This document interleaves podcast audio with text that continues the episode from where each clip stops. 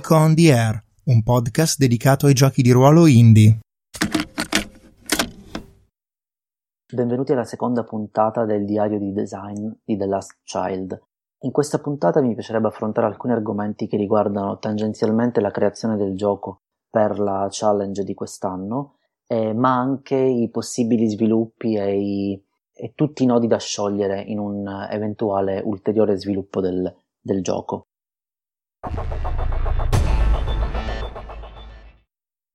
Per quanto riguarda il pretesto narrativo, ossia la grande fuga, il viaggio che il bambino o la bambina, ovviamente, e l'intelligenza artificiale devono affrontare per poter trovare un luogo tranquillo in cui vivere, beh, devo dire che questo è esattamente un espediente narrativo, ma non lo è del tutto. Di fatto si tratta di un input per i giocatori, in modo tale da poter essere precisi nel momento in cui si vanno a fare le scene, cioè avere, diciamo, un'architettura narrativa da quel punto di vista, ma anche di una profonda scelta di design, ossia io voglio che le scene siano ambientate durante questa grande fuga, il che non significa che debbano necessariamente essere concitate, piene di azione e piene di colpi di scena, ma devono essere delle scene che sono calate all'interno di questo contesto più grande che è appunto una fuga. Ovviamente si tratta di un pretesto narrativo e su questo non ci sono, non ci sono dubbi.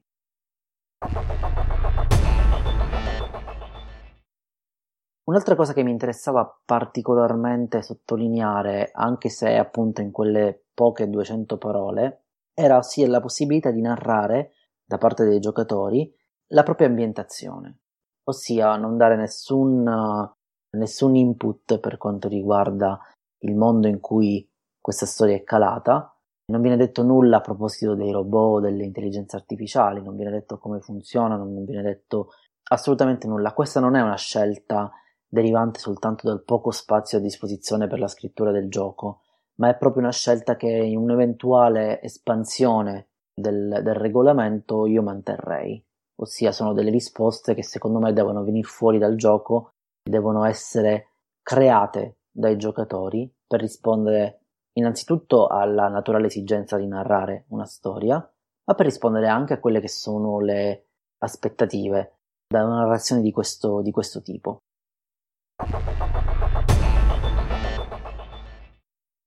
Per quanto riguarda invece il significato dei dadi, beh, su quello ho cercato di ragionare a un livello doppio, ossia, mentre i dadi bianchi rappresentano la conoscenza che viene trasmessa dall'intelligenza artificiale al bambino e per cui servono al bambino per crescere, per diventare più grande, per diventare più consapevole, per essere in grado di affrontare delle sfide che non sono semplicemente legate necessariamente alla grande fuga, ma che sono in generale delle sfide di vita. I dadi neri invece rappresentano la capacità da parte del bambino, una volta iniziate ad acquisire queste conoscenze, la sua capacità di poter interagire con l'intelligenza artificiale di poterla migliorare, di poterle dare un volto, tra virgolette, ossia di poterla personalizzare, personificare, identificare in maniera chiara. Ovviamente da un punto di vista dell'economia di gioco si tratta di due aspetti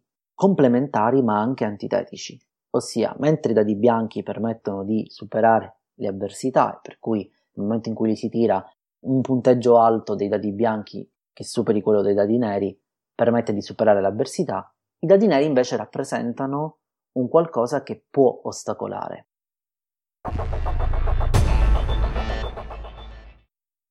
Dario, un ragazzo in un post che ho scritto su Facebook per pubblicizzare appunto quest'idea che avevo avuto, mi ha fatto appunto notare che da un punto di vista strategico il giocatore del bambino allora potrebbe cercare di non migliorare eh, l'intelligenza artificiale per evitare di avere problemi nel momento in cui si dovesse eh, interfacciare con un problema. Questo naturalmente è possibile, è possibile farlo, ma c'è una cosa che io vorrei far notare da un punto di vista di design. È vero che da un punto di vista strategico si può fare una cosa del genere, ma la scelta è tematica ed è difficile, ossia L'unico contatto che tu hai in un mondo ostile, l'unico contatto amico, tra virgolette, che tu hai è l'intelligenza artificiale. è vero che migliorandola ti poni in una condizione per cui potresti avere difficoltà a superare dei pericoli, ma è anche vero che migliorandola migliori quell'amicizia, o meglio migliori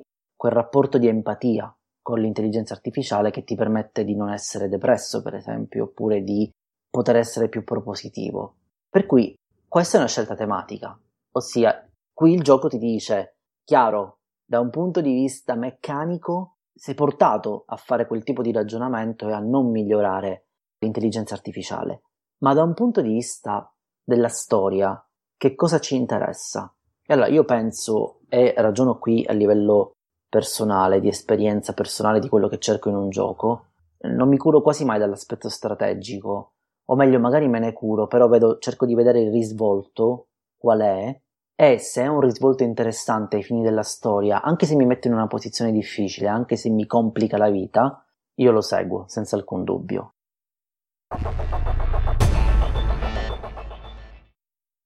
E qui arrivo alla parte finale di questa puntata dedicata al design di The Last Child, che riguarda il significato nascosto del gioco. Così come ho detto all'inizio che la grande fuga è il pretesto narrativo per raccontare una storia di amicizia e di empatia tra un bambino e una macchina, va detto che il significato nascosto del gioco risiede proprio in questo genere di storie. La cosa che mi interessava scoprire, o meglio, la cosa che mi interessava facilitare ai giocatori nel momento in cui giocheranno il mio gioco, è esattamente la possibilità di indagare che cosa è un'intelligenza artificiale e chi è un bambino che nasce in un contesto così difficile, in un contesto senza relazioni con altri esseri umani. Questo è il significato del gioco ed è questo probabilmente il motivo che mi porterebbe a giocare The Last Child